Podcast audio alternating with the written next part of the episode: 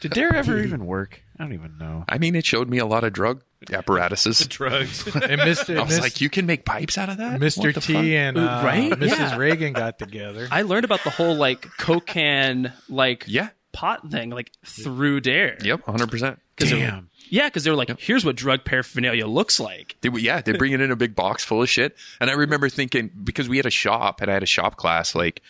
Right. And um, like yeah. probably this is middle schoolish, right? Seventh, eighth grade, somewhere in there. And I remember thinking, oh, the little pipe fittings from shop class. Like, duh. Like, this yeah. This is brilliant. Yeah. Incorporated in eighteen seventy-five, proclaimed as the City of Destiny, Tacoma has maintained itself as the City of Grit. Tacoma kept its in-your-face artistry and individuality that sets it apart from anywhere else in the world. Our never-say-die attitude continues to this day. We are honored to bring to you those who live in Tacoma and its surrounding areas, whose contributions are what bring this city to life. The reputation is real. Welcome to the Grid City Podcast. Here are your hosts.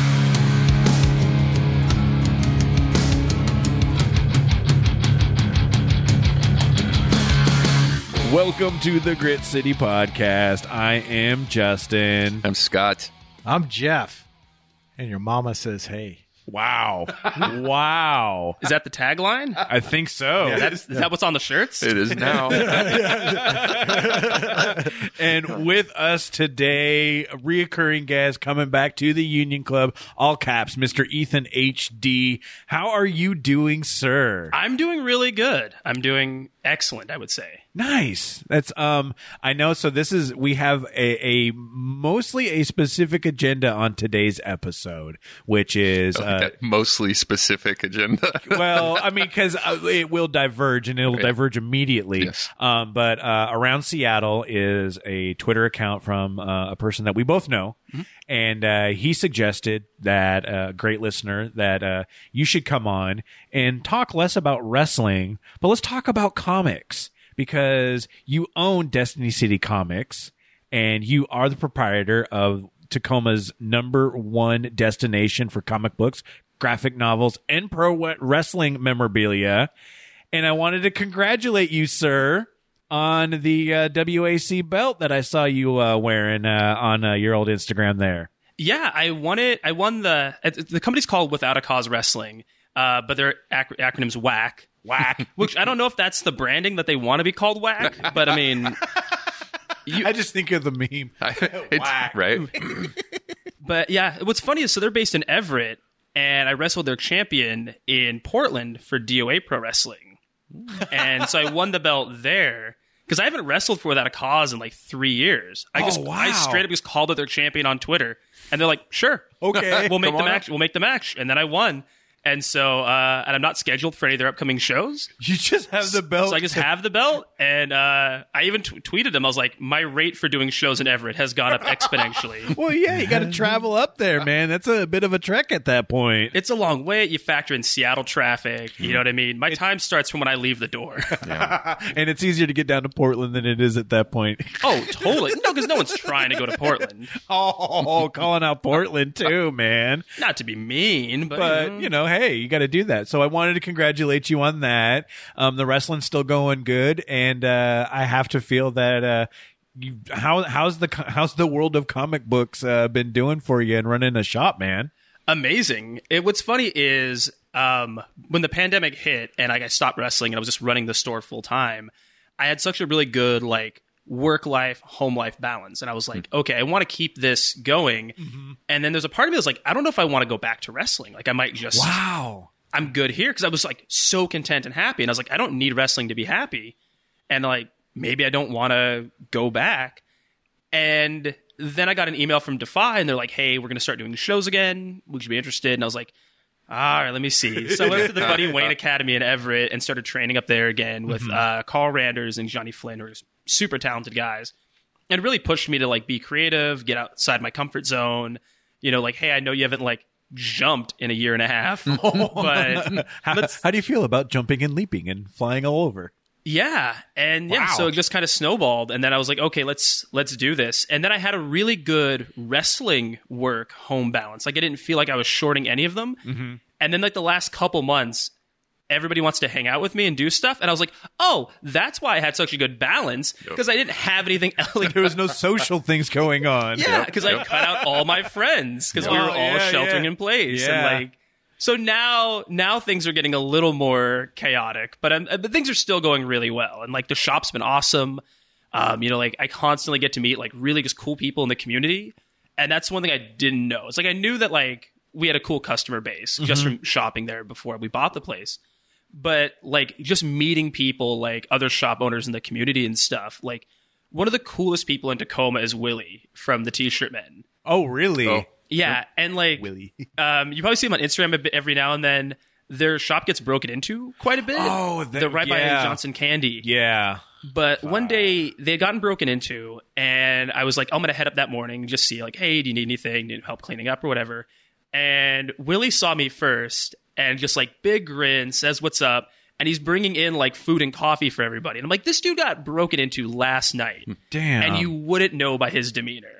And that's like, amazing. Yeah, and just the coolest dude. And he's like always helping out other people in the community and like all this rad stuff. And like, I don't think I ever would have met him had I not ran the store and like needed shirts for the store and all that. And somebody was like, oh, you should reach out to these guys. They're like two blocks away. That's amazing. I mean, just in the simple fact of the matter is just like, okay, yeah, you know of the shops that you go to, um, but being that owner, just having to even, you know, not even rely on the other people, but now you get to have and experience the fact that all these other small businesses, everyone running the same game as you, doing whatever they whatever they're putting out there. It's got to be uh, kind of enlightening in terms of just being able to bounce ideas off of people too, or even just talk about, oh, hey, what are you doing for a thing? Or maybe even trying now that things are opening up more, the fact that you can do a little bit more community stuff or like do something along with them and maybe have more events or stuff like that. Yeah, definitely. That's the thing I've talked about with like other shop owners is like doing joint events and things where like we can like pool our resources together. Like mm-hmm. even like the, the Grand Cinema in Tacoma. Yeah. When they started yeah. doing Spider-Man, because they,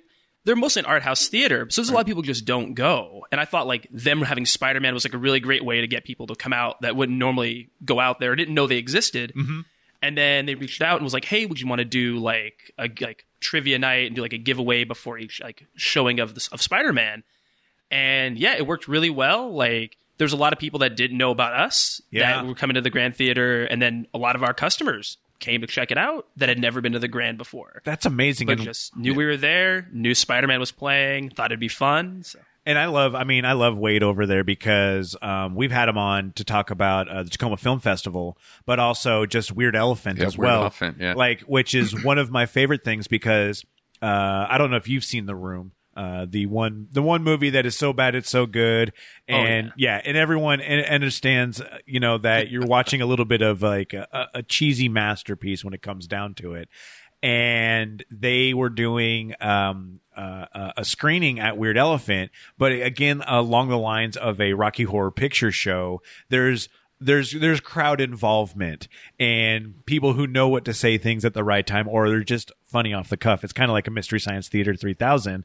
And then also incorporating tossing spoons around and having some fun. We were able to experience that there. In addition to watching some of the older flicks, I mean, I remember seeing Fight Club again in the theater there and super fun. And then remembering, I was like, oh, yeah, maybe I'm a little old for Fight Club. I don't know anymore. Like, it was like having kind of an existential crisis watching this movie again as a forty-year-old. I don't know if it holds up. I think it's just time yeah. it changed a little bit, but kind of it's at still that good, for me. Still decent flick. It's a good movie if you grew up in the time yeah. where like it was a good movie. Yeah. But I think if you were to show somebody who's like in their twenties now this movie, they'd be like, "Uh, yeah, kind of, yeah." Like on that aspect of it, I, I think really the book feel. Is way better. Um, the book is interesting. Like I like the book a lot. Um, I've thought the ending, and even Chuck Palahniuk says that the ending for the movie is better than what happens in the book, which is kind of hilarious. Right. And even, I mean, it, it the Fight Club even had a whole thing in China because they censored the ending of it, where they just faded to black and just said, uh, all the bad guys were caught by the police and nothing bad happened. And then Chuck Palahniuk's like, well, that's kind of closer to my book ending, oh, so I don't of. have an issue with it, actually. Oh. And then everyone's like, censoring! He's like, eh. Artistic license. Yeah. Yeah, the governmental artistic license. Jeez. So, but you, just being able to experience other other uh, companies around there. Right next to them is Karina Bakery, so I love that place as well.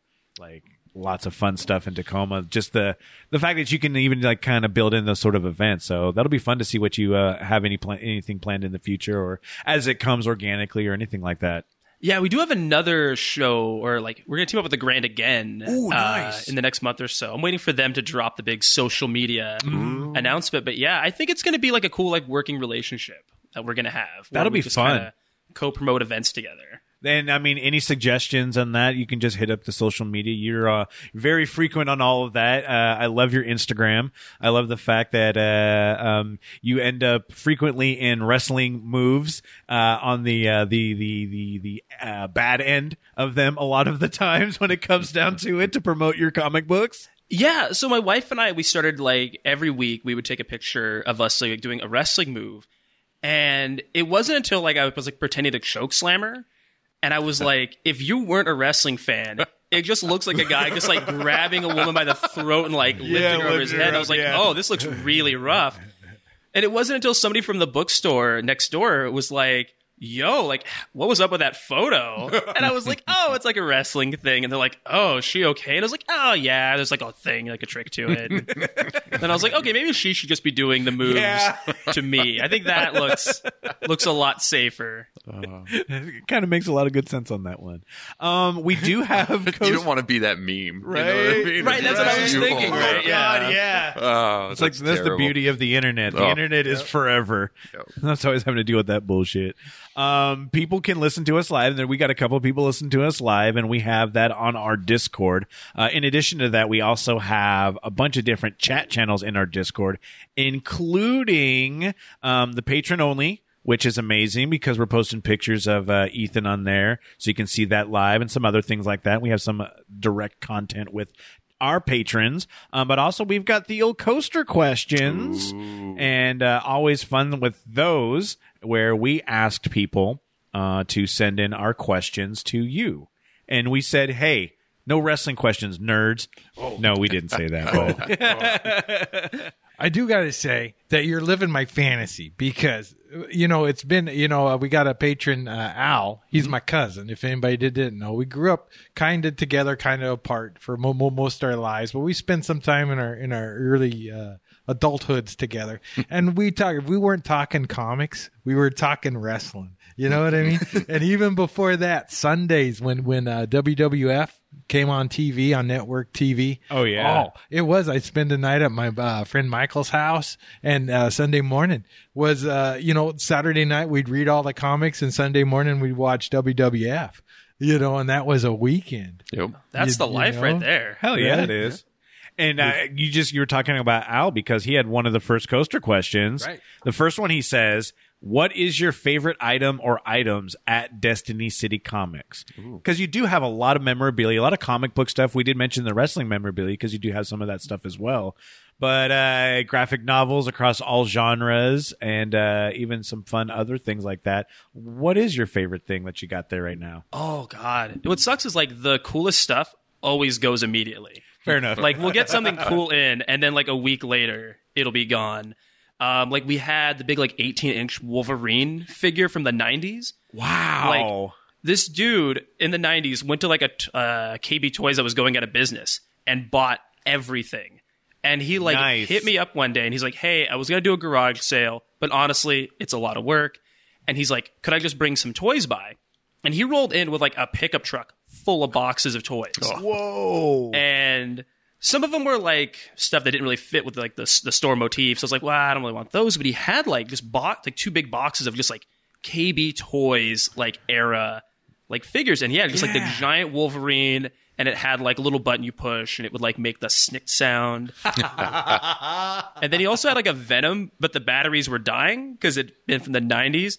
And so it just sounded like a cat's dying breath. Like oh. every grunt was just like That's that's extra creepy at that point. Um, but that was that was probably the coolest thing we'd had recently. Um, God, what's the coolest thing we have there right now? God, that's a tough one. I guess Mouse. Um, when we have oh. it in stock, which That's a whole controversy right now, yeah. because uh, what was it, Kentucky decided they wanted to ban the book from libraries? I think yeah, I think it was in Kentucky. Yeah, yeah. And this is it's an interesting aspect because well, I'll let you tell uh, talk a little bit about Mouse. Yeah, so Mouse is by this author, Art Spiegelman, and it's his father's story of World War Two, Germany, through the eyes of his father, who was Jewish and had to live through that.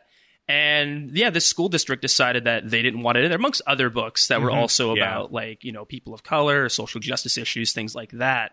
And they basically decided to ban it because there's one page where they show, like, a boob.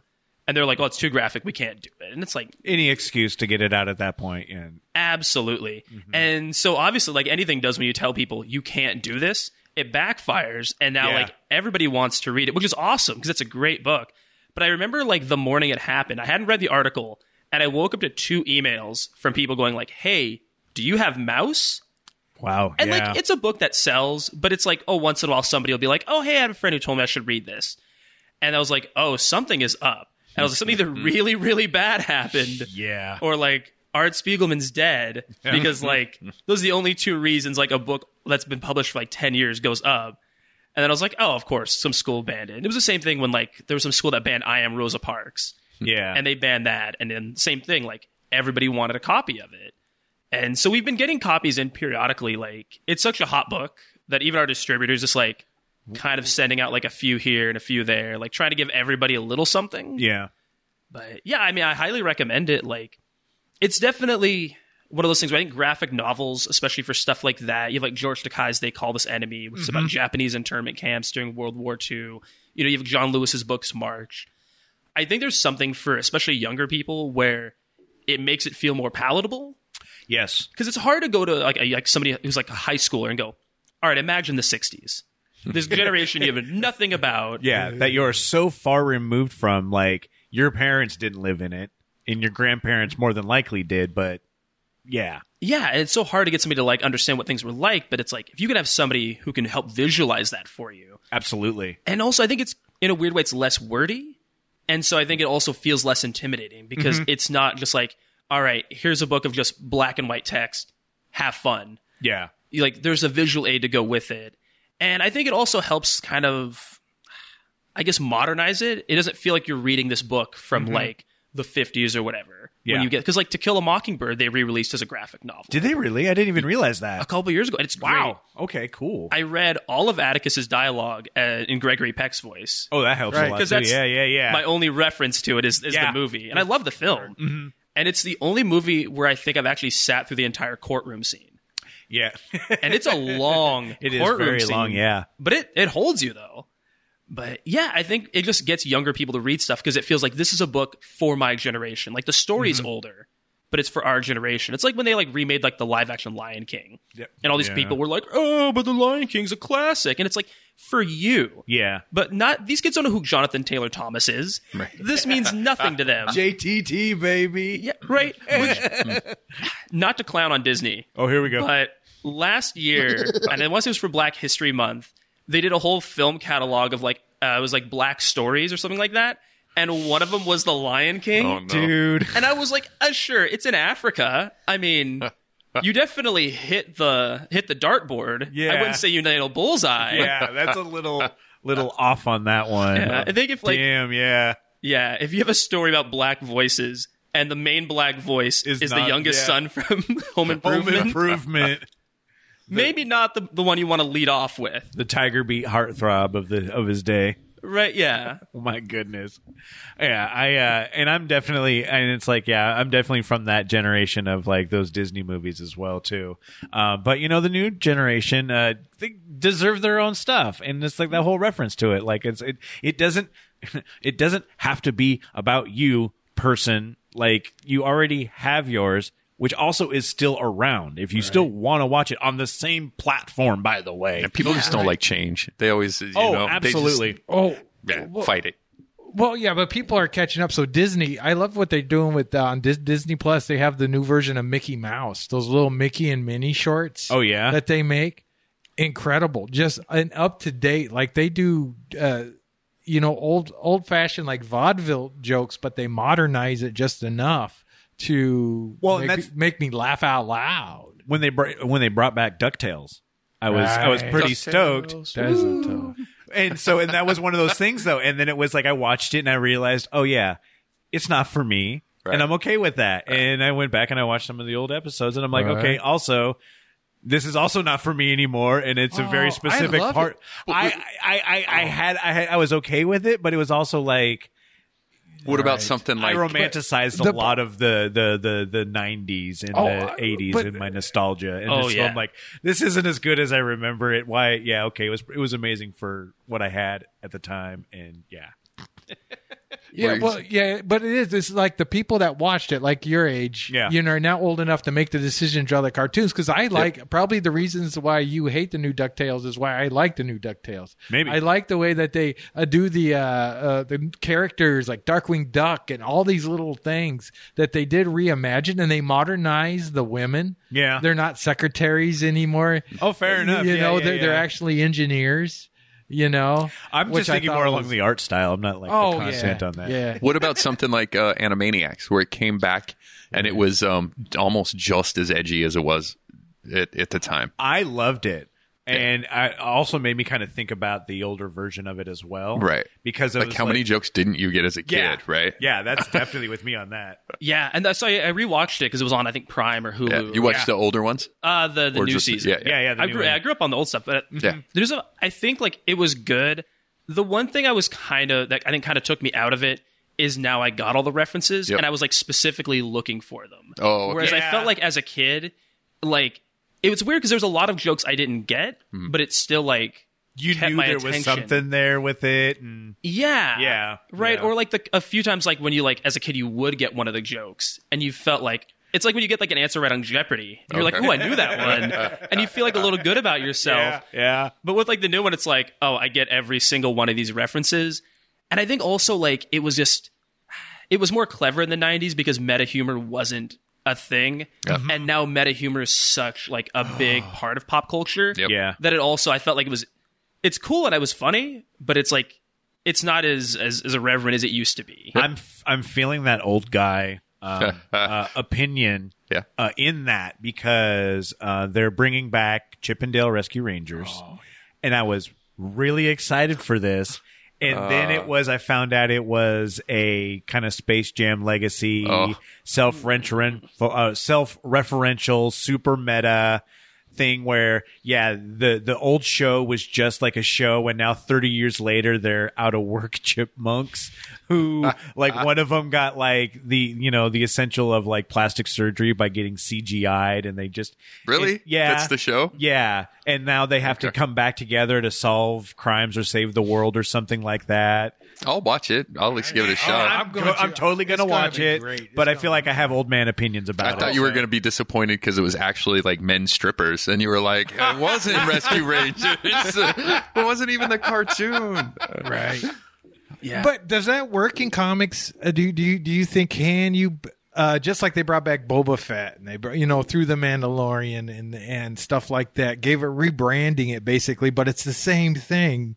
You, you know, can they do that with comic books? I, I know, yeah. I, oh, totally. I think you can. I mean, your comics are so multi-generational, and what's nice is you don't have real actors. Yep. You know, it's all illustrations, so you can have Frank Castle be thirty-something for sixty years, yep. yeah, and it's fine. But if you want to go on a tangent where like, okay, let's age him up, and let's see what he would look like when he's older, gotcha. You can have both of those, and it feels authentic and real.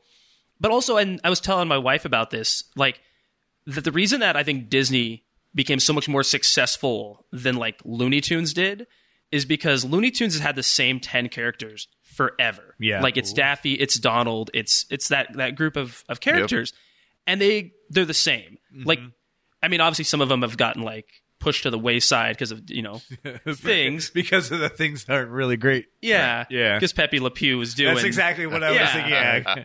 And I get like, it's a cartoon and like, you have to give it a little bit of leeway, you know, in the same way, like if you watch like How I Met Your Mother and you get like why Barney Stinson's funny, like obviously things he does are problematic, but you get, it's a comedy, it's a mm-hmm. show. These aren't real people. Everyone's exaggerated. Mm-hmm. And I think it was the same thing with Pepe Le Pew, but I also get how like in this day and age where we know like it's harder to set those examples. Right. Yeah. So I, I get why they, they omitted him, but, but I think the problem is like Looney Tunes had the same cast and crew. Whereas like you look at like a Marvel And sure, like, you still have, like, Spider-Man and, like, the Fantastic Four and, like, your Thor and your Captain America. But they went ahead and gave, like, younger people their own characters to grow up with. Yeah. And now you have, like, Kamala Khan as Miss Marvel. You know what I mean? You have, like, yes. the new Nova. You have Amadeus Cho as the new Hulk. Mm-hmm. And it's characters that, like, these kids don't have to go back and read sixty years of lore to understand. Straight up, yeah. It's like, I grew up with this from day one. This is engineered for me. This is the generation I grew up with. And I think, like, Looney Tunes and, like, W B to an extent, like, hasn't really figured that out. Yeah. And that's why they just kept making Batman movies and kept making Superman movies.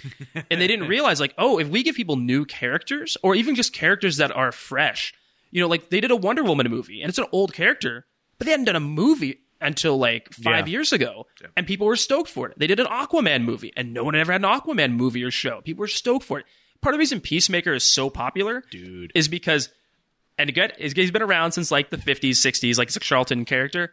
No one gave a, sh- can I say this? Yeah, one? yeah, yeah, yeah, absolutely. No one gave a hot shit about yeah. the Peacemaker. No. no one. You know what I mean? Until, like, John Cena just knocked it out of the park with them. Oh, amazing. Dude, yeah. And so for younger people, too. It's like, oh, yo, like, this is my dude. Like, I grew up on this character. And so, yeah, I think you can totally, like, continue to reinvent and rebrand characters. And you can still pay homage to, like, the older ones that, like, came before you. Like, I love, like, I don't know if we're going to spoil the ending of Peacemaker, but I love that they made it canon yeah. that Aquaman fucks fish. It's just been, like, the running joke forever. And I love that, like, James Gunn was like, it is now canon. Yeah. Yep. Well, and that's, like, they he, like, seriously, James Gunn, I think, is in, yeah, James Gunn is definitely in my top three of directors um, that are working today. Um, just absolutely, just hands down amazing. And it's that he'll find... He'll find these weird, nuanced characters, even like when it comes down to like definitely with his comic book movies, but even with his older stuff, too. He'll find and just discover these really strange, nuanced characters that are are essentially the Marvel way that were like broken. Like all of the D C ones were always, you know, the perfect Boy Scout, the perfect God, whatever, how you want to go with it. And Marvel always kind of had these characters who were just a little more nuanced, had issues, had problems, like deep problems. And James Gunn can find all of those from wherever he's getting them, uh, whether it be D C, Marvel, or just his own brain. And then he can just throw them out there into these ridiculous situations. And then adding just like his deep lore and knowledge of like all comics and finding just the strangest characters to either put in like the Suicide Squad or uh, like now with like Peacemaker, just... It's it's it's outstanding, and it's really kind of a boon for comic book fans too. Because and even I guess we go to you as being a comic book store owner, because now people I would imagine to be a little more interested in like either like maybe Peacemaker, maybe Judo Master, uh, or even some of the different ones that they're just casually mentioning. It's like, wait, he said something about this. It's got to be fun because people come in saying, "Hey, when did this person have a run?" Or I would want to read more about this certain comic book character. Oh, absolutely, yeah. And what's nice, too, is you get people who are, like, now they're interested in these, like, B and C level characters. And that opens up, like, a whole new world of, like, characters that, like, if you're just reading, like, Batman or The Flash, you would never, like, come across these characters. Mm-hmm. But then you read something like, whether it's, like, a Young Justice or something that's, like, maybe, like, a lower tier, like, series. Yeah. And it's like, oh, there's all these random side characters. And, yeah, I think you get, like, a better understanding of, like, the entire scope of like the D C or like the Marvel universe mm-hmm. than you do if it's just like, here's the A-listers. They rarely interact with anybody beneath them. You know, like when Superman needs backup, he just calls in like other A-listers. He doesn't, you know, he calls in the oh, Justice yeah, League. Yeah, yeah. You know, he's not like trying to bring in like a Peacemaker or a Judo Master or, you know, like a, a Bloodsport or something like that. Gosh, yeah, right. Wow. And I think it's cool. And also, like, again, like I think those characters are more fun to play with mm-hmm. because of the fact that, like, there's not this, like, endless lore. And it's like, well, you have to be, on, you know, authentic to this and that. Like, you could have done whatever you want with Peacemaker. I don't think anybody would have complained and been no. like, well, in the comics, actually. Like, shut up. You didn't read the comics. Those, those came out during the Vietnam War. Did he even have a backstory in the comics? I have no idea. Yeah. So initially he? he was, and this is super nerd shit. Yeah, this is why we're on. Yeah. The yeah. Charlton comics series, which were like big in like the like fifties and sixties. And it was mostly like war type comics. Okay. Like that was like their big thing. Cause like, you know, a little bit of yep. propaganda and also a little bit of just like, giving the troops something to read, and it was like to help encourage them. And there was this group called the I think it was called the Fighting Five, or like Fightin' Five. Okay. and he made a cameo in that, and then that spun off like his own little like five issue miniseries. And then Charlton Comics went under, and D C bought them. Okay, and so that's where like Blue Beetle comes from, uh, Peacemaker. There's like like five or six characters that are still like in the the D C universe that came over from there. And but yeah, he was just like this generic soldier character. He that just, was it though. He was just a soldier who just dressed like shit. Okay. That was kind of his thing. Like he, he had still bad had fashion like taste. I think initially his helmet was supposed to be clear, like an astronaut helmet. And then I think when they like redrew him for D C, I think that's when he got like.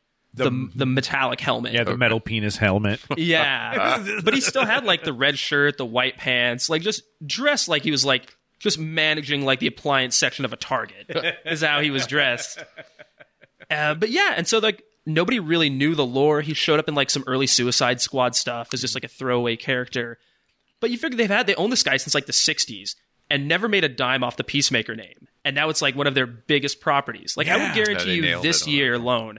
Peacemaker's probably made more money for them yeah. than like ever, than ever. But even like than like most of like their A-list characters. I guarantee oh, you wow. more people are probably into like Peacemaker than the Green Lantern. Yeah, fair enough. Yeah, you know, like I think, and so I think it's like one of the things Marvel was really smart about, and I think obviously a lot of it is like Sony owned a lot of their heavy hitters at the time. They mm-hmm. couldn't use Spider-Man, they couldn't use the X-Men, they couldn't use the Fantastic Four, and it's like okay, well, how do we make Captain America profitable? How do we make Iron Man an A-list character? Yeah. And the great part was they were like, who cares? The people going to see these movies probably haven't seen the comics. They're not going to know, like, uh, Iron Man isn't like a I'll save the world type of guy. Oh, like, I yeah. mean, he can save, like, New York or be part of, like, the Avengers, but on his own, he's not a yeah. heavy hitter. And they turned him into, like, at basically the focal point of mm-hmm. ten years of films. Yeah. yeah. And I love that Doctor Strange is kind of moving in yeah. to that level. And I also feel like not anytime soon, but in maybe the next, like, six, seven years as like Benedict Cumberbatch starts going like, all right, it's time to move on. I think Will Smith needs to step up Ooh. and become Reed Richards. Oh. oh, interesting. And I had a whole tweet about it, and I promised I'd give a TED Talk on it. Yeah. And then I realized how long it takes to tweet all that. And I was like, y'all get two tweets. That's whatever I can fit these two hundred sixty characters. So how, so, so, so, how, yeah. What are your thoughts on like, how do you, how, how would you bring Will Smith as Reed Richards into, uh, into like the M C U? Because I'm intrigued now at this point. Yep. I mean, I definitely think, like, however they bring him in has to make sense with, like, what's going on. I mean, oh, obviously, yeah, sure. opening up the multiverse is a great way to just say, like, oh. Everything is possible. Yeah. So, yeah. You know, Reed Richards found a way to breach the multiverse, and he's come here to save whatever from which, whatever. You know what yeah, I mean? In, he's like, in comics, he has all the different iterations of Reeds. Which my guess is going to be that, like, and this is what I'm kind of, this is just fan casting here, is that I think yeah. I think the M C U is going to give us multiple Kangs before we get to Kang the Conqueror. Mm-hmm. And so I think what's going to happen is they're going to get to Kang the Conqueror, and they're going to go like, oh, shit, how do we beat him? And they're going to open the multiverse up, and Reed Richards is going to go, well, I beat the Kang in our universe. I'm here to save your universe. And that's how you bring him in. Nice. But the reason I think Will Smith would be a great fit is I think he nails like drama when he has to be dramatic. Mm-hmm. He can be comedic when he needs to be comedic. He's a believable action guy. It wouldn't be weird to see him like body five or six dudes. Fair enough, yeah. And so I think he has all of those aspects that like you need in like a really well-rounded Marvel movie. Because mm-hmm. like there are big budget action comedy movies, but they when they need to be dramatic, they need to nail that drama. Yeah. You know, you can be jokes and L O Ls, but you still need to get people to feel something when you go, Mister Stark, I don't feel so good. Oh, dude. You know what I mean? Like those yeah. moments still need yeah. to happen to make it more than just like a dumb action comedy. Nice. And I think Will Smith can nail that. You know, you've seen stuff like The Pursuit of Happiness. He can be... Yeah. heart-wrenchingly dramatic when he really needs to be. So I think he's great there. I think also you need to get away from like the Tony Stark, Doctor Strange archetype yep. of like you have this like graying forty-something-year-old white guy. Yeah. And I think Will Smith's a good way to make him different than that. Mm-hmm. And it's not going to feel like ad nauseum. Yeah. Especially because you already had Tony who did all the tech stuff, and then you had Strange who has all the mystic stuff. I mean, you can go the, like, science route, but that feels really close to, like, tech. Being a Tony Stark. Yeah, yeah, yeah, of, absolutely. Kind of guy, right? Because it's like, well, you had Stark Tower, the Baxter Building. Like, I think that helps differentiate it. I also think you get away from him being, like, the tortured genius. And I think you really lean into, like, this is a man with a family. And really explore, like, the dynamic of being a family. Because the Fantastic Four is Marvel's first family. Absolutely. But Ben Grimm is just his best friend. But he loves him like a brother. Mm-hmm. And I think, like... that's something that doesn't get explored enough, you know, because you have like Captain and Falcon, and you've had like uh, Tony and um, I'm blanking on his name. War Machine. Yeah, yeah, yeah, yeah. Rhodey. Rhodey, yeah. yeah. But they never really dig into like how, like obviously like, oh, you know, I love that guy like a brother. But like you never see two guys who aren't blood relatives really just say like, I love you, man. Mm-hmm. And I think like that's a really interesting direction to go. Yeah. I'm also on board with the idea of keeping like Sue as like a Caucasian woman. Mm-hmm. I do want to age her up. That's one of the things I always thought was creepy about the Fantastic Four is Reed's distinctly in his forties. And Sue is like kind of the same age as Johnny. Yeah. like yeah, they really... Yeah, yeah, real close on that one. Yeah, and I would, I would like to see her aged up. And also there's just not a lot of like older women in the M C U. No, not, not up until really with the Eternals uh, having Angelina Jolie and that's in Selma Hayek. Yeah. And I mean, but that's like this last year. So it kind of makes sense on that end too. I mean, it's like giving it across the whole spectrum again. I mean, really, it was a focus on a lot of white dudes for the first ten years of the M C U. And it's not going to hurt anything, and it's going to actually help things. I was so stoked to see uh, Kumail Nanjiani in his role in the Eternals because, first off, I love him. I've loved him ever since I saw him on like I F C with him and uh, Jonah uh, doing like backstage behind a comic book store comic uh, uh, comic shows. Like, just loving all of that. To see him be able to be up there and be uh, a really awesome character, what that was pretty amazing. Oh, and he's he's so funny in everything. Oh, yes, and he is. I love the Eternals. And everybody who hates on it, I think, is judging it unfairly. Yeah. I think everybody kept putting it up against Marvel's action comedies and going like, well, it's not really Guardians. It's not really this. But, like, it's really their first, like, action drama. Like, mm-hmm. It's not built to be a comedy. Like, there's, yeah. there's comedic moments. But that's it's more of a drama with action sequences than it is trying to be this kind of, like, funny romp. Yeah. And I loved Kingo's role in it. Yeah. Because I loved him as, like, a true neutral party. Yeah, and even like at the end of it, when he just kind of steps away, it's like it's his own truth that he's been dealing with for all of these years, and they're building these bonds, whatever kind of creatures they are. They still have that aspect of them that they've had for millennia. Oh, absolutely. And I love that, like, at the end when he's like, I'm not going to stop you guys, but I'm not going to help you. Mm-hmm. And I like that he didn't. Yeah. Like, I kept waiting for him to show up and make, like, the Han Solo save at the I end. I kind of was too, yeah, yeah. And when he didn't, I was like, that did so much to me, did so much for his character. Mm-hmm. Because it's like, well, he truly stuck to his guns and he was like a genuine neutral. Yeah. And I think like that's kind of an underrepresented character in like these kind of movies of good versus evil is that there are people who are like truly conflicted. Yeah. And you never really get to see that. Like everybody always picks a side at the end. And I like that at the end of the day, he's like, I don't want any part of this fight from either side. Mm-hmm. And I also love that there was no main villain, really. And I love yeah. that it was all about, like, the inner conflict. And it was, you had different ideologies of, like, what's what. And nobody was, like, really the bad guy up until, like, Icarus started Yeah, I mean, like, doing all, Icarus all the machinations are now finally coming to fruition.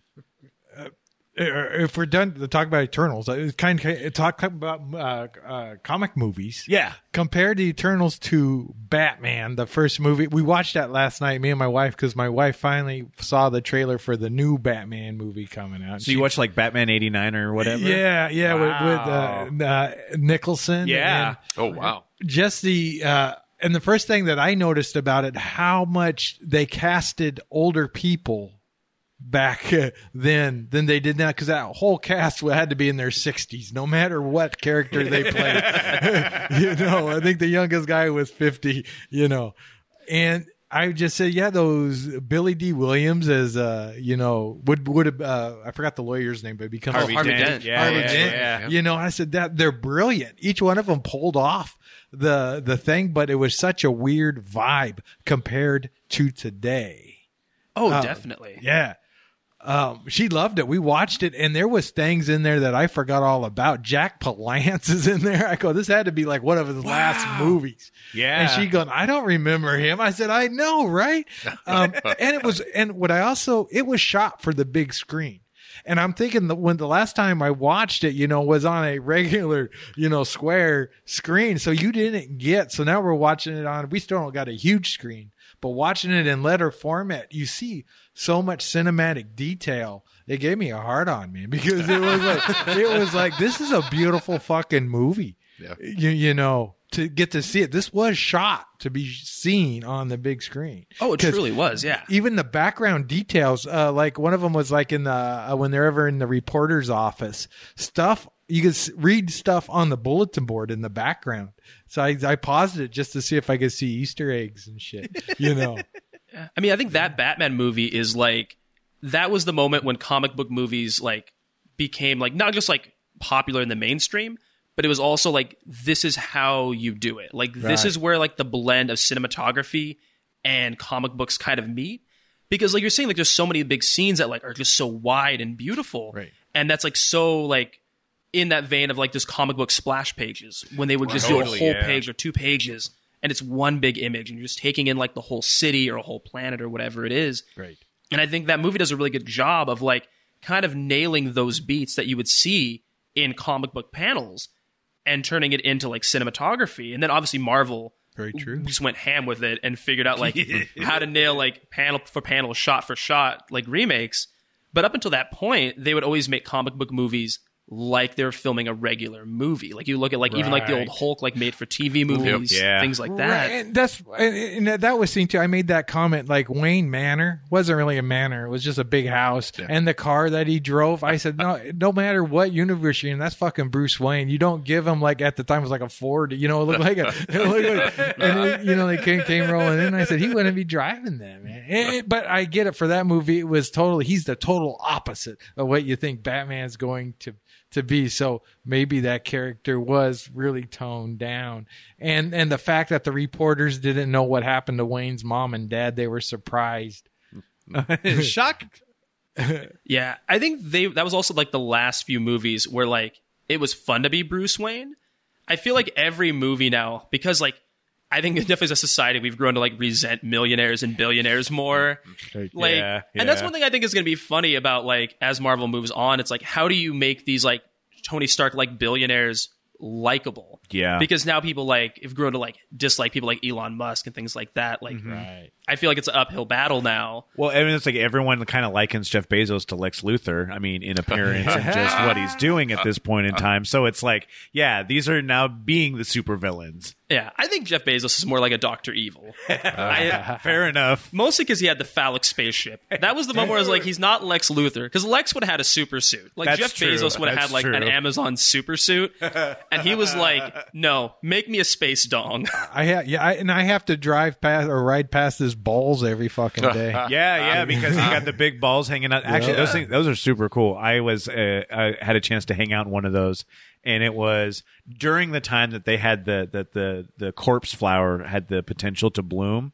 So we're all just like looking at this giant thing that, you know, it could just open up and just fucking destroy your senses and like at any point oh. in time. Like, yeah, it smells like actual rotting meat. And I'm like, oh, look at that. That's a fucking feature.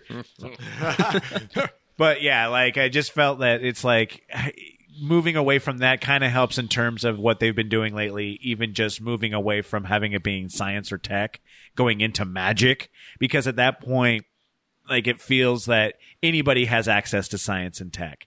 And so it's not just the guys who've got billions of dollars because their father had billions of dollars, or just because you were brilliant, you were able to go to the school and doing that. Magic kind of is a new aspect of that, and just being able to maybe...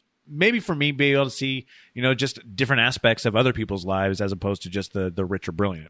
Oh, yeah. I think it's also, too, like, because we grow to, like, resent these rich people, I feel like as that that social resentment started happening, mm-hmm. it was like, we have to make Bruce Wayne more and more sympathetic. Yeah. And so it's like, he has to be more, like, depressed and sad. Like, they really have to hammer home, like, why you should feel bad for him. Right. And it's well, like, well, let me fantasize for a minute what it would be like to be Batman. Without being like, I mean, it's a lot of Zoloft in the morning. I mean... Well, that's even Robert Pattinson has said that his Bruce Wayne is a quote-unquote weirdo. Like, he's said that in press releases. So you're like, okay, I'll see how I am expecting all of this. But I'm also looking at this one more along the lines as I want to see more with the um, uh, just the villain's origins more than... And it was the same thing when watching Gotham. Because it was Baby Batman, I didn't give a didn't give right. a crap about him. Um, he actually actually turned out to be a, it's a good good little actor with that guy. Um, but I was more way more interested in all the villains and how they all came to be. So that's why we were stuck in with that show. Yeah, uh, did you guys just see uh, uh, Return of the Phantasm, that Batman animated movie? Not yet. Oh. Not yet. That's an older one. Oh, old one. Yeah, it was, yeah, it was yeah. the first one from the anim, basically based yeah. off the animated series. I remember seeing it, it but that was such it, a long time well, ago. Now, I, well, I guess I, I could tell you that it does do a good job And it really explains that Bruce Wayne ain't pretending to be Batman. Batman's pretending to be Bruce Wayne. Yeah. All the time. And they do that. It's a it's a cinematic masterpiece, too. Just like I was sitting there, I gasped out loud like three times. Talk about or, or, origin stories yeah, and stuff yeah, like yeah. that.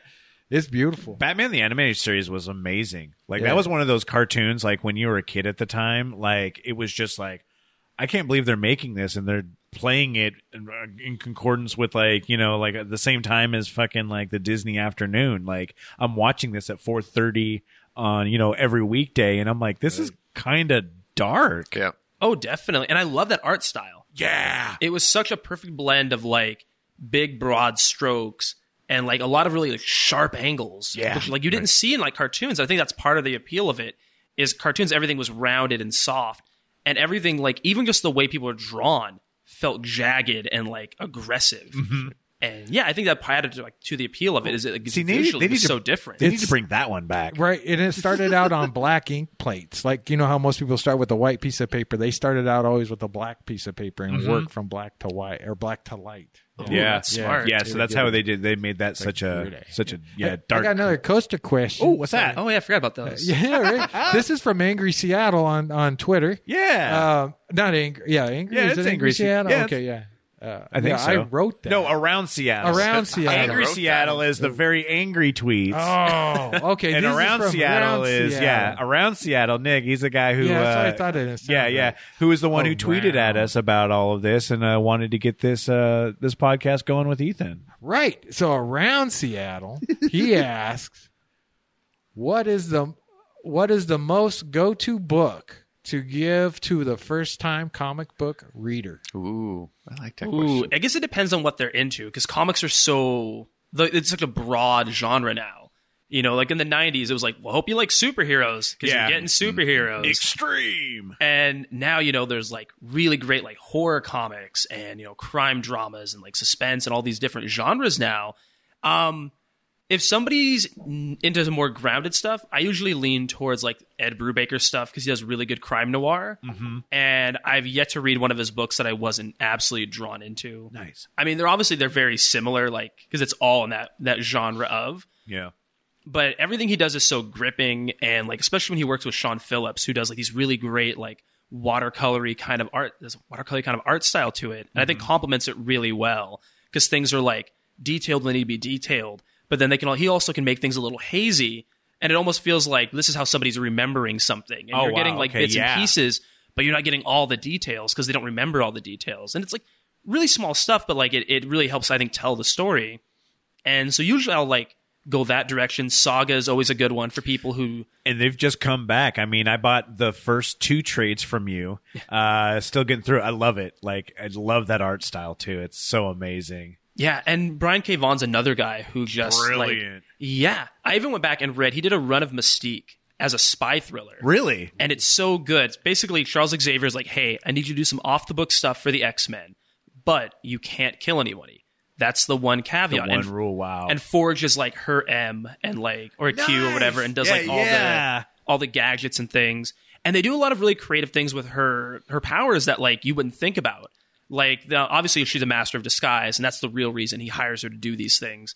But there's a point where she gets shot in the stomach, but she shifts all her organs because oh, she obviously wow. can just re- move everything around to be whatever she wants. And so she's, like, trying to hold her organs to one side Whoa. So that she doesn't damage anything in there. And, like, all these weird, like, little things you don't think about. And, like, even the way she just incapacitates people without killing them. And, yeah, it just, it works really well. And I love, like, Brian K. Vaughan's writing style, and every conversation feels tense. And that's one thing I always like about his writing styles. You read like Saga, Paper Girls, every conversation feels confrontational. There's there's a reason that people are having this talk. Mm-hmm. It's never just filler text. That's amazing with that. Yeah. I forgot. He did do Paper Girls? He did Paper Girls yeah, as well. Yeah, that's a good one, yeah. Uh, Y: The Last Man. Yes, um, which unfortunately... Runaways. Yeah, uh, Y: The Last Man is definitely a better graphic novel than it was a uh, canceled series. I did I, I did not enjoy that one, unfortunately, but I did love the book. And that was one of those things. I love the graphic novel so much that I don't think, and I'd read it such a long time ago that I didn't think that, I think it was kind of a cursed kind of show to kind of try to do in nowadays. A little bit, yeah. And I also just think, like, now's not the time for post-apocalyptic stuff. Oh. Like, it's not There's really a, what yeah, people are, are yeah. looking for. And I think that was the other reason it didn't do as well. Mm-hmm. Is it just, it was the wrong kind of depressing. People want, like, you can do sad stuff, but it has to be sad stuff you're removed for. Like, Euphoria does really well. And it's mostly people who aren't in high school. Yeah. So it's like, it's dramatic, but it doesn't resonate with them the way that, like, it probably would if you True. were a high schooler yeah, yeah, or younger. Yeah. Or even, like, in the same sort of things with comic books, because Sweet Tooth um, was a comic book that uh, kind of it definitely explored the post-apocalyptic world and also a pandemic-type world that really kind of reflected a huge, uh, like, a, a definitely an exaggerated... Uh, what could have possibly be sort of thing, but I felt that one did it better, and maybe it was just the fact that you could kind of mix a fantasy element with it to kind of at least help separate a little bit. Oh, totally. I think that's the reason Sweet Tooth did well, is it's it's Earth, but it's not our Earth. Yeah, it's a different yeah. Earth where all these things happened. And I think also, too, because like it deals with like different classes and different races, and it felt poignant in a mm-hmm. way that people wanted to, yeah. it to feel poignant. I think that also helped it a lot, too. Do you do you have a favorite um, T V series based off of a comic book? Ooh, yes, I do. Legion. Wow. Okay, that one that one was such a mind f. I never got yeah. through it. Like I love I love all the actors in it. I thought they were doing great. I got about three or four episodes, and it was such such a head trip and dealing with just like mental illness and just the the way that they went for it. It was it was pretty rough, and I couldn't quite get through it. Oh, yeah, it's a trip for sure. Um, what sold me on it is Noah Hawley said it was filmed as a tribute to Stanley Kubrick. And there are definitely so many times where you can wow, tell, like, okay. whether it's like the way like all the floors have like a continuing pattern mm-hmm. or like there's all these things. A lot of shots are even symmetrical, which is really interesting. Wow, okay. And so there's like the cinematography is really good. Um, Aubrey Plaza is amazing in it. Fantastic. I and, love her as an actor. Yeah, and she plays this character, Lenny, who's... I'm not, I guess I don't, it's been out long yeah, enough. Yeah, it's been a while. It. Yeah, yeah, yeah. Uh, starts out as like a real character, or so you assume. Mm-hmm. And then you find out it's just an amalgam of David Haller's friends. And it's not one particular person, but he's just categorizing everybody he did like drugs with or hung out with as Lenny. And then you go on to find out that that's not him who merged them all together, but the Shadow King lives inside of him. Uh, was it Ahmad Farouk, I think was the name? Yeah, yeah, yeah. Lives inside of him. And was imprinted on him since a baby, and like like that's how he's been surviving, and so he's been messing with David's memories to like keep him like, I guess kind of keep him safe, but also to like keep himself safe mm-hmm. so that he has somewhere to exist. Yeah, and then you find out like Lenny's just a figment and doesn't truly exist as one individual person, and then he ends up killing David's sister and turns her into Lenny, like a physical embodiment. And damn, yeah, wow. So, It it goes so deep, and there's all these moral quandaries, and they definitely at one point go like, who's the real good guy? Who's the real bad guy? Because like as David like starts getting more understanding of his powers, because he thinks he's schizophrenic his whole life because he hears voices, and they go, no, you're reading people's minds. You're just you're just so drugged up trying to medicate it, you can't control it. So damn. As he gets clean, it's like, oh, I have these powers, and then they kind of circle back to like, well, maybe he does have like a mental illness to go with it. And they, yeah, I mean, they play with a lot of different things, and it's so well done. And I love that, like, every season's, like, I think seven or eight episodes, like, it's to the point. Yeah. That's what I found, I found even with uh, a lot of the Netflix shows, like, a lot of the times it felt that ten episodes was too long. And if it was more than that, I was like, oh, no. Uh, oh, especially man. When it came down to, like, uh, uh, any of the, like, more broadcast cable shows that they were putting out there where you're like, I don't need twenty episodes. Dude, I would take two more episodes of, Peace- of Peacemaker right now. You know, it was just too little too definitely. short. Definitely. I think that's the exception of the rule. Yeah, absolutely. It's the exception when it comes down to that. And it's just, I mean... Seeing like like John Cena as a wrestler, I remember him as a wrestler, and then seeing him as a comedic actor, and you're like, he's pretty funny. Oh, dude. And then seeing him in this role and being like, no, like like James Gunn was able to pull out a lot from him, but this is the stuff that he knew and he brought to the table yeah. was absolutely fantastic. Oh yeah, I think like especially like his improvisational stuff. Yes, when they went back and showed like all the scenes where he's like just improvising, just naming all the names and all this stuff. Oh, dude, that people. was hilarious. So I was like, oh. you could have instead of my father, you could have named this person, this person, this person, and just kept going. Oh my god, it was so funny. Yeah, yeah, and I think he's really clever that way. I also think James Gunn. Not, go, we'll circle back. We're circling yeah. back to him. yeah, yeah. I think he's so smart about how he casts people, and I didn't realize it until Guardians. Yeah. And I was like, holy shit, this guy was making this like action movie. And he had, um, oh God, why am I blank on literally everyone's name? But he had like the dude from Parks and Rec, Chris Pratt. Yeah. And then he had Vin Diesel and yeah. he had Bradley Cooper. And out of those three, and, and also Dave Bautista. Right. Yes. And out of yes. those four, he went with the chubby guy from Parks and Rec yeah. to be like the handsome, dashing hero. Mm-hmm. You know, and all these different things. Like, why would you cast Vin Diesel to pay, play Groot? But it works. It works so well. Having Bradley Cooper play like uh, like this like assault weapon crazed raccoon. Like, every weird casting decision he made, but it all worked yeah. so well. And like, even in like the Suicide Squad, mm-hmm. like, what movie are you going to get like Idris Elba and John Cena and Pete Davidson like all in one film, together, right? And it like it all worked so well.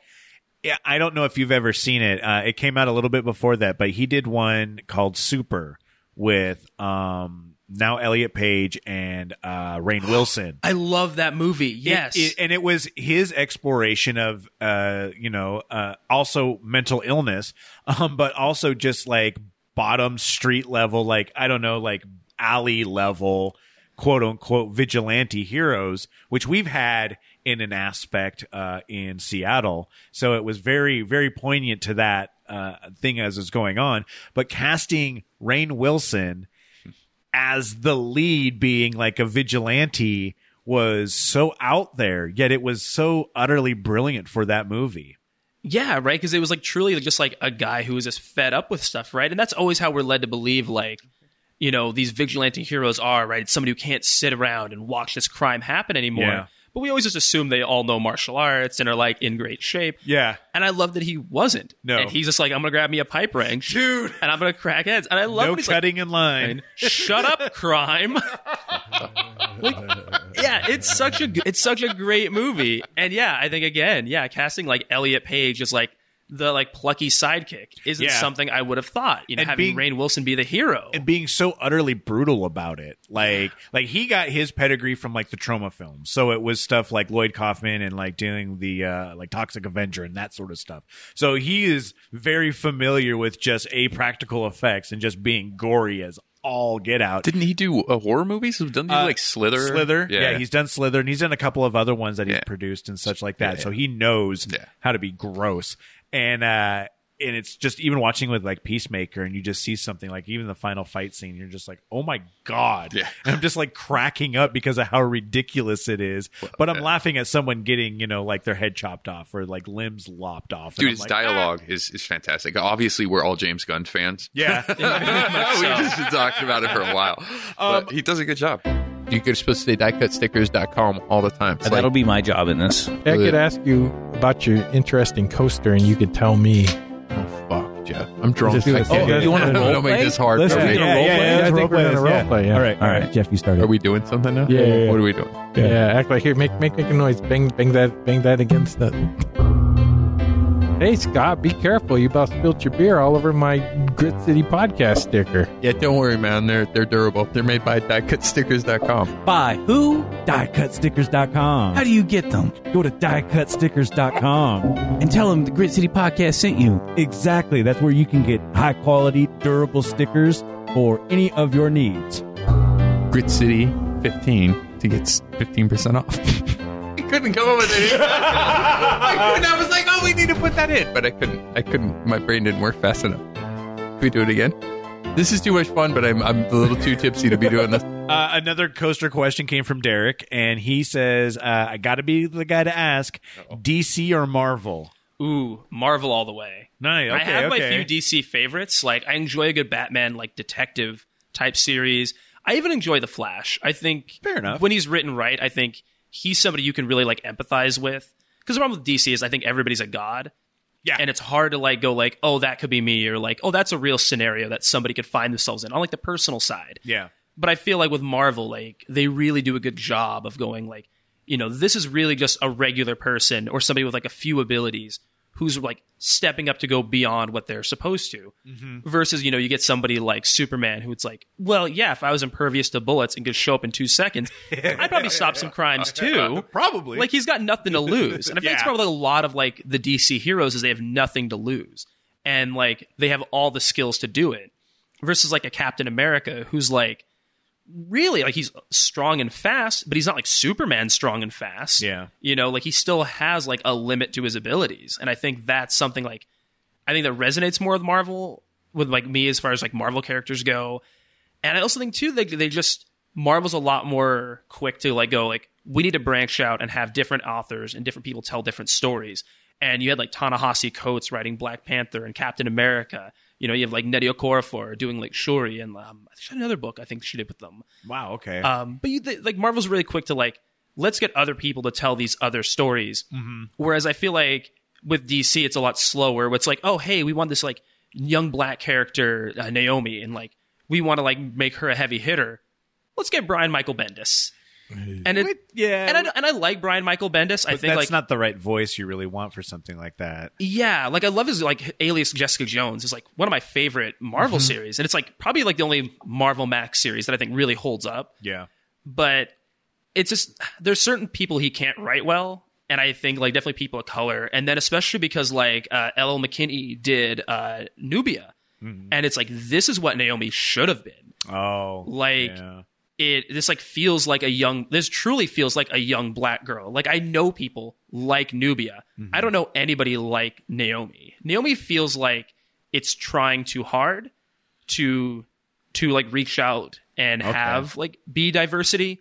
Whereas Ella McKinney, like Nubia just feels natural. Like it doesn't feel like it's forced. It's like this feels grounded and, and down to earth and believable. Mm-hmm.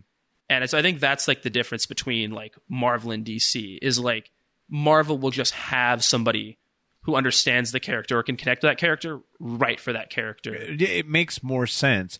And I mean, when you get something like like a D C doing that, obviously they're doing it because a big name will will will bring in something. But again, it's going to ring hollow when you're like, well, you're doing it for the sales as opposed to something telling an actual uh, a story people can can, can connect with.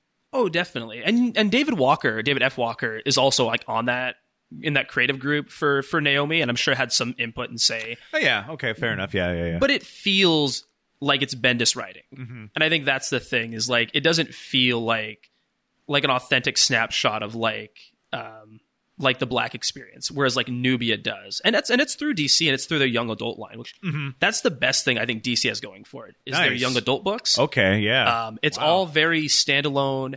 And it really gets outside of like the superhero genre and explores like them as characters more so than just here's like so and so off to fight Doctor whatever. Yeah, and it, which is why I like those. But Marvel does that on its own. Like it's not like a separate line. Yeah, like Marvel's just really good about like like my favorite Daredevil stuff are really all the things when Daredevil's like conflicted with his himself and is like battling his own ideology. You know, mm-hmm. like the best Spider-Man stories are always when like. He has to choose between being Peter Parker or being Spider-Man. You know, like, do you, like, save a bunch of people you don't know or do you save one person that you love? Absolutely, yeah. You know, and, like, because we all know that, like, on paper, the answer is you would save one hundred people instead of one. But what if that one person matters to you more than one hundred people you don't know? Exactly. You know what I mean? Do you break, like, the hearts of one hundred families so that yours doesn't get broken? And, like, I feel like you don't get that with D C characters. Usually because their family's dead. Um, but also they just like, they don't yeah. get put in those positions. You know what I mean? Like, like I think Marvel characters do. And I think it's easier to place yourself in those shoes and go like, oh man, what would I do?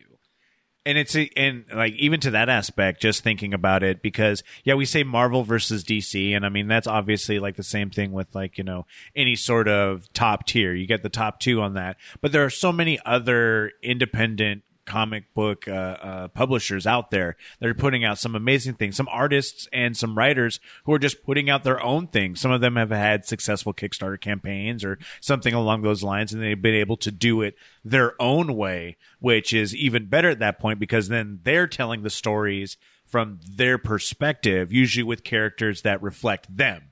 So that's usually one of the biggest things. And even uh, Jeff's uh, signaling to me, we got our buddy uh, Ken Carlson, who's did uh, slant, uh, uh, Hellbound Slant six, which is about a a lady heading down to hell in her uh, in her demon, uh, which is uh, the the hot rod. And we've had him on a couple of times. Him doing it himself. And I think episode six or issue six might be popping out on the. Uh, uh, on Kickstarter pretty soon, so keep an eye out on that. But just the fact that indies are also, you know, with the world of the technology of how it is, like, they're able to get out there even more so as well. So even if someone's like, well, I'm not really looking for a superhero thing, you can find some of those in both of the big ones, but I think it'd be even easier just to find them in, like, some of the smaller on the side ones. And coming to you, either sending an email or coming down to the shop, they can be like, well, I'm into some spy stuff, and you can recommend so much more than just the top two. Oh, absolutely. And I especially love with indie comics now, because it felt like before it's like, okay, like, you have to write this pitch and maybe do like a couple issues to like show people and mm-hmm. do this concept art, and then you have to go to publisher to publisher to publisher and hope somebody goes yes. But now it's like, there's so many people who've just like gone on Instagram and posted their entire comic book for free on Instagram and gotten this huge following, and then be able to go either go to a publisher and go, hey, I have thirty thousand people who read this. Hmm. Even if like only like half of those people bought this book, that's fifteen thousand sales. Yeah. Like, that's got to be worth something. Or even just going like, I'm just going to publish this thing myself mm-hmm. and do the whole thing independently. Um, Caden Phoenix did that. She had this series she was doing of like uh, Latina superheroes, because there just weren't any. Yeah, and so she's absolutely. like, I'm going to make my own.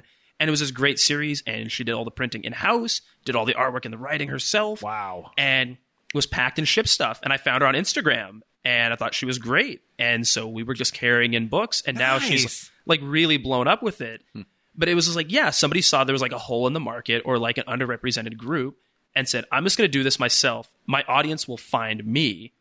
And it absolutely worked. That's got to be exciting for you in that sort of term, just be able to be like, I can just go on something like Instagram and just kind of, you know, as I'm looking through things, check out maybe some hashtags or however which way. I'm not very good at searching on Instagram, but like just going through, and then suddenly you come across an artist and you're like, oh, you're putting out a thing. And then you, you can go out and reach out to them and be like, hey, I would like to carry your book because I would like to spread it around there. And then if they become big, you can just, again, you can kind of toot your own horn at that point and be like, look at us. There's a reason why we're number one in Tacoma, because we're passing it around to everybody. We're showing you some of the things that no one else is going to be able to, you know, uh, be on the hook for. They're not going to know what is out there because you are on the pulse of uh, discovering stuff, really. I try to be. And yeah, that whole thing literally started because somebody had come in and was like, do you have any like Latina superheroes for my daughter? And I was like, holy shit, I don't. Wow, there yeah. aren't any. Like, I couldn't even think of it. And it was, the market was so small when I Googled it, like her link came up because there were so few Latina superstars, superheroes, that her Instagram page came up on like the first page of Google. Wow. And so, yeah, I like looked at it and there was like, I think she had a link at the time to like a P D F of like the first book or whatever. And yeah, I was like, oh, this is dope. And it was like, yeah. And it was such a good mix of like not talking down to kids. Mm-hmm. Like it's it's clear it's for children. Yeah. But it never felt like they were talking, she was talking down to kids. And it was a, like a thing that would like introduce them to things that like existed in like Mexican culture. You know, like one okay. of the characters, like her fighting style came from flamenco dancing. Neat. And so like that was her fighting style, and it was a cool way of tying in like that culture and stuff. And like there's an issue that kind of alludes to um like a drug cartel kidnapping her mother, and obviously doesn't go into like the gory details of like how that really yeah, works, right? Um but it was enough that like, oh, you you would be aware of that. Like it was enough. It was like um in X-Men when they would like kind of like hint at like Um, like in the cartoon, they would hint like, oh, Magneto was, you know, his parents were killed by Nazis. Yeah. And they never showed you Nazis, but you'd see guys in like green uniforms and things. Like, yeah, yeah. It's the understood, the, the the the the concept is there without being super like on point. Yeah. Yeah. And I like that like she wasn't afraid to like acknowledge like, yo, this stuff exists and it's a very real thing. Mm-hmm. You know what I mean? Because like, again, like if you're Mexican, like you probably have family or know somebody who has family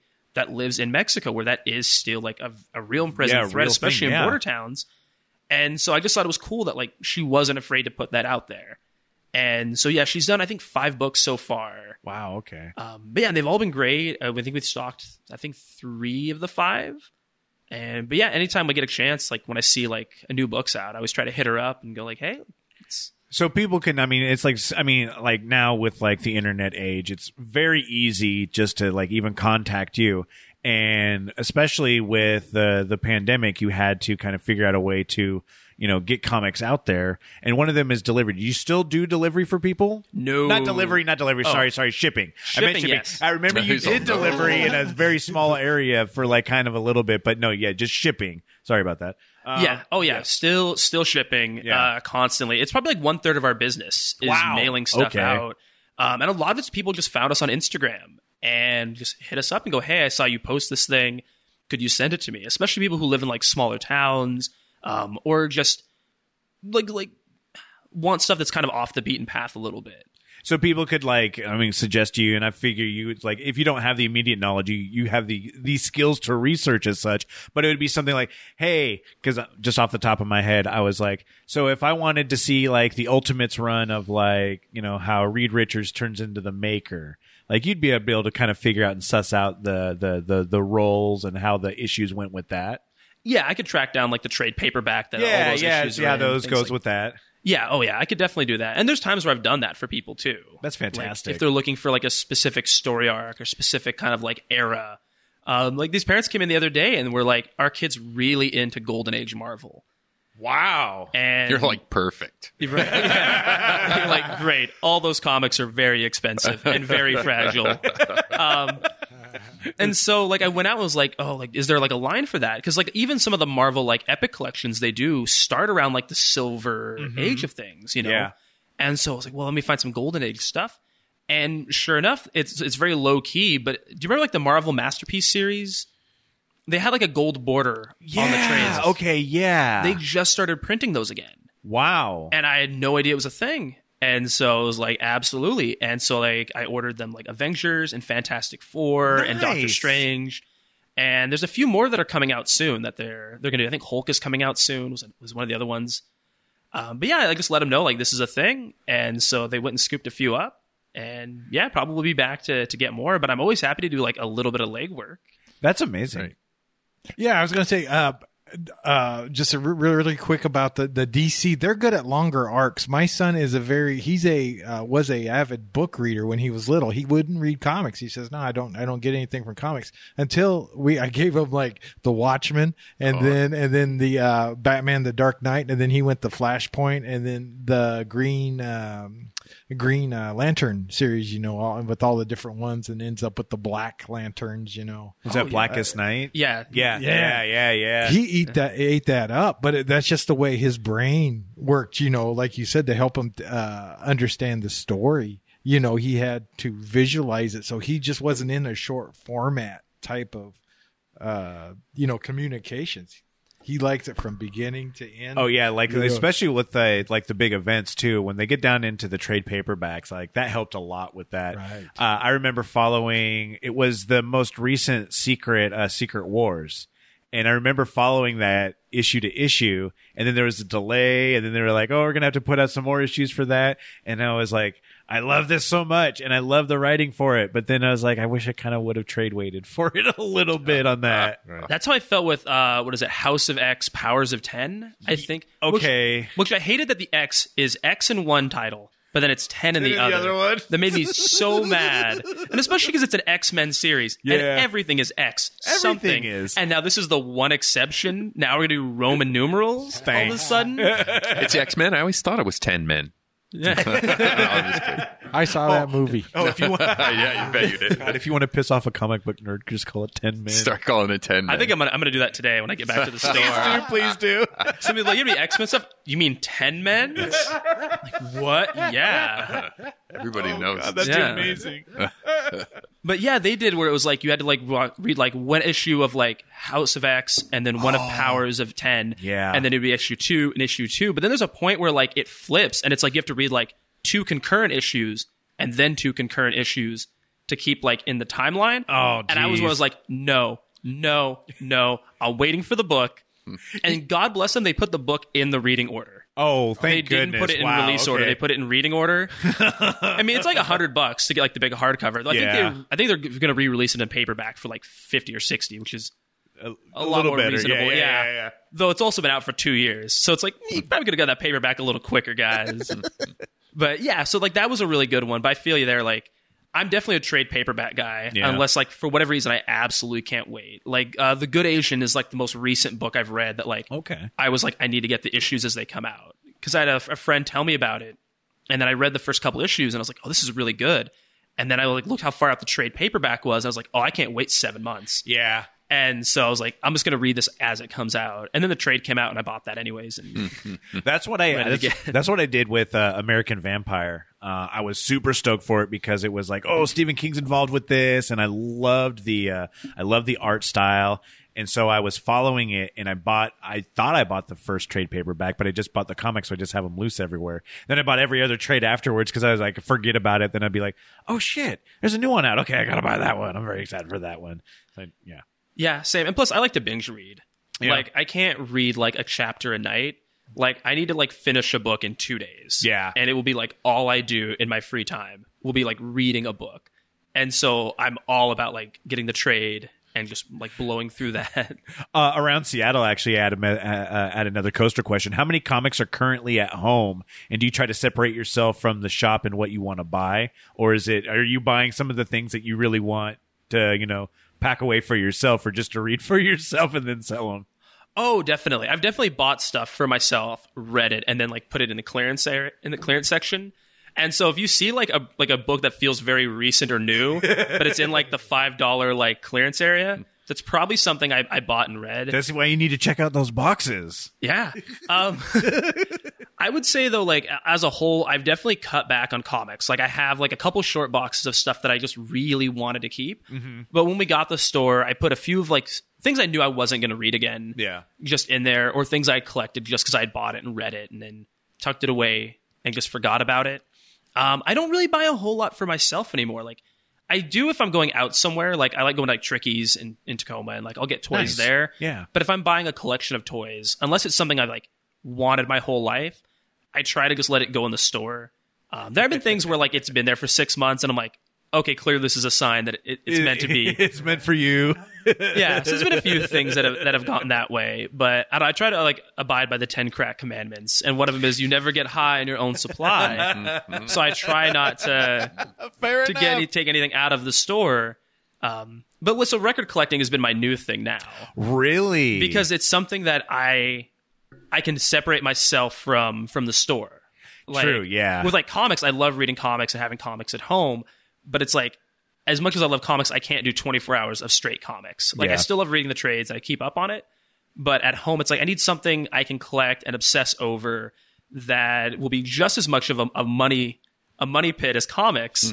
Mm. Um, but I'm not going to be inundated with. Like, it's I can step away. And so vinyl's been that thing. How are you doing vinyls? Are you going for like the new ones? Or are you hitting like, because I love uh, uh, hitting up like, uh, we've done it with like High Voltage. And uh, just kind of checking out whatever they've got, but hitting those, like, again, the clearance bins and just finding, like, the random weird stuff. Yeah, and that's what we've been doing is, like, nice. uh, we go to yeah. Junkoland, which is, like, up on sixth avenue. Okay, yeah. And they actually used to be our neighbor. And oh, okay. Then uh, Tiger, the guy who owns it, ended up moving and getting his own separate location. Uh, but, yeah, I love going through just, like, yeah, the five dollar bins or, like, clearance stuff and just finding, like, oh, this looks like a really cool cover. Yeah. I wonder what it sounds like. Um, there's been a few things I bought from things I just didn't know existed, like Paul McCartney and Wings. I didn't know was a thing. You didn't know? I thought after the Beatles, because it was like it was all eighties, like right before my time. Yeah, and it was never stuff that got like replayed on the radio. Oh yeah, they yeah. had one song that played on the radio, and I don't even Band on the Run. Yeah, yeah, that and was so it. It was a whole era of like McCartney that I just missed. And when I saw like like the records, I was like, okay, I have to get this. And what's so funny is Paul McCartney, who was part of this band that changed the scape, landscape of music. So many people are inspired by it and yeah. like truly innovative. Every Beatles record has its own style and flavor to it. All the music for Paul McCartney and Wings, not even the albums sound the same. All of the songs are virtually the same. It is the most generic eighties, it's like bland. It's so bland. Synthwave-esque it's so, so, music. It's so bland. I was I was like, is that does that one go into your maybe your like trade L Ps or something like that with people, or are you still sticking around and holding on to that one? I mean, I still have it. We don't have a lot of friends that are into vinyl, which is the other thing. So, oh, see now, see now, we've got like Michelle, my wife, will buy, um, and we've gone a couple. She'll buy one, and she'll be like, eh, "I don't know if I will, how long I want to keep that. We might have to have uh, have you guys come over and do like an L P trade or something." I'd be down for that. Nice, because I mean, I'll find all the weird stuff. I found uh, Adventures. Adventures does like symphony, so it's Ventures symphony music. So, oh, wow. Like, you know, the guitar and all of that stuff yeah. from Tacoma, like that. I found it out in Port Orchard. I'm like, yeah, I'll buy this for seven bucks. Sure. I don't even know how it's going to go, but I will, I will I'd check this out. So we're always into that weird stuff. So yeah. Good trade, man. That'd be fun. yeah. yeah. I think the only new records or new vinyl that I ever buy is like hip hop. And even nice. Then it won't necessarily be stuff that came out like that, that week. Like I'll pick up anything M F Doom. If I see M F Doom, I nice. buy M F Doom. Yeah. Uh, just because I've always been a big fan. Um, and there's a few other ones I've picked up, but yeah, I would say like for the most part, I try to find like the older obscure stuff and just get into that. Like even early in the pandemic, when we closed our doors at the store, mm-hmm. I made it a goal where like every day I'm going to listen to one album from start to finish that I had never heard of before. Wow, either nice, either something somebody rec- recommended to me or just like an artist that I liked. And there was like an old album of theirs I'd never listened to or whatever yeah, the case yeah. may be. And I found some really cool music that way. There's a lot of stuff that I just found as garbage. Like I learned I don't like modern country. I tried it. I listened to like uh, some Kenny Chesney, some Brad Paisley. Okay, yeah, um, yeah. And it's just, it's not for me. I'm not saying it's bad. It's not for me. I'll say it's bad. It's bad. I mean, it's not. It all definitely does sound the same. Yeah, I mean, for sure. Yeah, yeah. Like every every song starts with that, and it's like no, no, it's that bro country stuff. Man. Yeah, it's like uh, let me yeah. let me guess. It's cold beer. It's jeans that fit right. It's a pickup truck. It's a pretty girl. Like I get Merca. It. Yeah, Merca. yeah, right. So I was like, all right, it's it's not for me. Yeah. I'm not I won't say it's bad because I'm sure for some people it does resonate with. Right. I'm sure if you're parked in like Ottawa, you know, perpendicular to the street right now. If your uncle is probably, your father, yeah, you're yeah, right, yeah. It's like, yeah, I have no problem crapping on country music because also I like a lot of nineties country that does not hold up. The same reason why I like a lot of bunch of shitty uh, two thousands new metal because again, that does not hold up, but I also like a lot of the old school country. Um, like super old school, the, the the Patsy Cline. We got a Patsy Cline L P, so maybe do a trade Ooh. on that one. Uh, I'd be I'd be down that, for that. That might be my wife's. I don't know if she wants to let go of that one, mm-hmm. so we'll figure that one out. But at least we'll listen to it, hang yeah. out, and bring some of that stuff. That'd be super fun. Oh, definitely. And yeah, older country I find resonates a lot more with yeah. me. Like I think because there it's like old country from like the seventies, like that kind of almost like hee haw era. I think clicks more because it feels the way that eighties hip hop felt. Where it was somebody telling like a really like unique, like personal story, or even if yeah. it was made up, it was a story that you weren't hearing everybody else. Like I forget the name of the singer. She did this song called the Harper Valley P T A, and it's a whole song about her getting kicked out of school for dressing kind of sexy. Yeah, and her mom shows up to this P T A meeting and calls every single person in the town out on their B S. Like why is it? And it's she just roasts them. Like, if this happened for real, because it's straight up like, why is your husband always coming home late, smelling like someone else's perfume, Michelle? And, like, just goes off on, like, all these people. Like, it's so good. Like, calls oh, them out of, like... No, I haven't heard that one. That's funny. Yeah, yeah I forget the, the they, singer's name. They made oh. a movie about it, too. Did they really? Yeah. Oh, yeah. I need to see this now. Yeah. I hope it's just ninety minutes of just her walking into a room. Rose. It's just a rose. right? The P T A rose. I think you can find Upper some Valley of those. P T A, yeah. yeah, I think you can find some of those videos just on YouTube in about ninety second increments as well. Yeah. I mean, I would say the Harper Valley P T A was like Tupac's Hit 'Em Up before Hit 'Em Up. Like it is that level of ruthless. Just like, here you go. yeah. Like just going in on them. Um, Oh, Jeannie C. Riley. Really? That's her, uh, that's the name of the, All right. the singer. We're going to listen to that. Yeah, I'm nineteen sixty-eight that. Is when that came out. That's amazing. I love it, man. You are a wealth of knowledge. I tr- I'm a wealth of useless knowledge, though. Well, I mean... Like, as far as useful knowledge goes, I can change a tire. And that is, like, the extent of, it. like, my the things I truly know how to do that would help somebody in normal life. I could drive to a Jiffy Lube. Right, good enough, right? Yeah. Oh, and that's how I feel. Like, there's people whose, like, job is to know this stuff. Yeah. You know what I mean? Like, we've all shouldered part of the burden of a society of knowledge. And just, you know, mine's not as important, but, you know, it's still there. Absolutely. So that's how, that's how I look at it. You know what I mean? Like, there's a doctor right now who doesn't have to worry about, like, you know, what's the newest Donny Cates book? You know what I mean? Or like, how long was his run on Venom? He doesn't have to carry that burden. I'm I'm shouldering that burden. And then in turn, he's going to repair my patella. Like, that's how I look at it. I don't it. need to learn that. You got that. Yeah. As I'm counting back from ten, when he's like surgically repairing my shoulder. Oh, God. I'll just be like letting him know, like, crossover's really good. Yeah, right? He's like, okay, thank you very much, Ethan. Ethan H D, Destiny City Comics, destiny city comics dot com. You can contact him. Email ethanhd at destiny city comics dot com. It's down on Saint Helens Avenue, right here at the heart of Tacoma.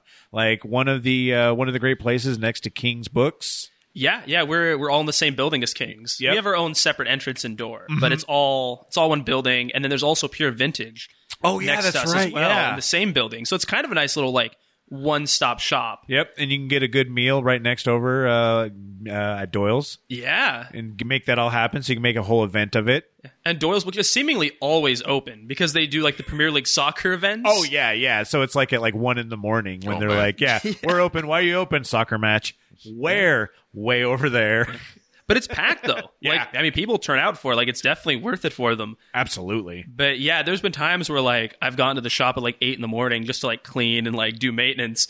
And I was like, why are there so many people in there? And then I'll peek in, and I'll be like, oh, yeah, it's Chelsea F C. Okay, yeah, yeah, that's yeah. that's why. Uh, if you want to get the hours, well, you can go check out destiny city comics dot com. Everywhere, also on the social media. And I think it's just pretty much straight up, uh, like, uh, what are the Instagram handles and all that stuff? Instagram, Facebook's Destiny City Comics, Twitter's Destiny City Comics, but that's, it's C O M X. That's right, that's right. Because there wasn't enough room to do the full thing. The whole, the whole shebang. Exactly. Um, yeah, I think that's... I don't think we have any other social medias. I had TikTok for two weeks. Did you? The store had a TikTok. Congratulations, you made it two weeks. I couldn't figure it out, like, how... how to how it works. Like, I couldn't figure out how to like reach out to people and network and everything, and I was like, yeah. I'm thirty, this is yeah I like I I'm giving I, up. I am addicted to TikTok because I love those little, you know, fifteen second dopamine hits. But I made one video, I got three views, and I'm like, you know what, I'm deleting that video and fuck this shit. Like, I'm just like, I don't need to worry about this. And I mean, I haven't even posted on Instagram for uh, I was almost say, that's a year how now. I feel about Instagram. Like, yeah. yeah, I love watching uh, Instagram. I love looking at Instagram. And hell, we have a Grit City Podcast Instagram that thank God Jeff posts shit on because I do not. Right. He said, right. right. He's like, yeah, all right. right. But yeah, so you can find you everywhere. Get all those pictures, get to the information. They can contact you all those different ways, figuring out about how to get comics, about your favorite comic book characters, and maybe the weird stuff that they've run.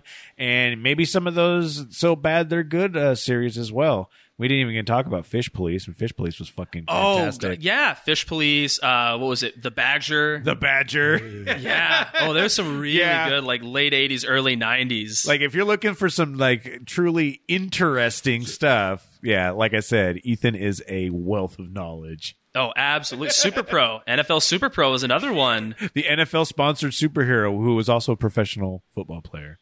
Yeah, and his costume was a football outfit, which is great for a retired well, football player yeah, if you're right. trying to hide your identity, right. is to wear a football helmet. No one would suspect. Right no now. one. Not at all. It's better than Clark Kent's glasses, yeah. right?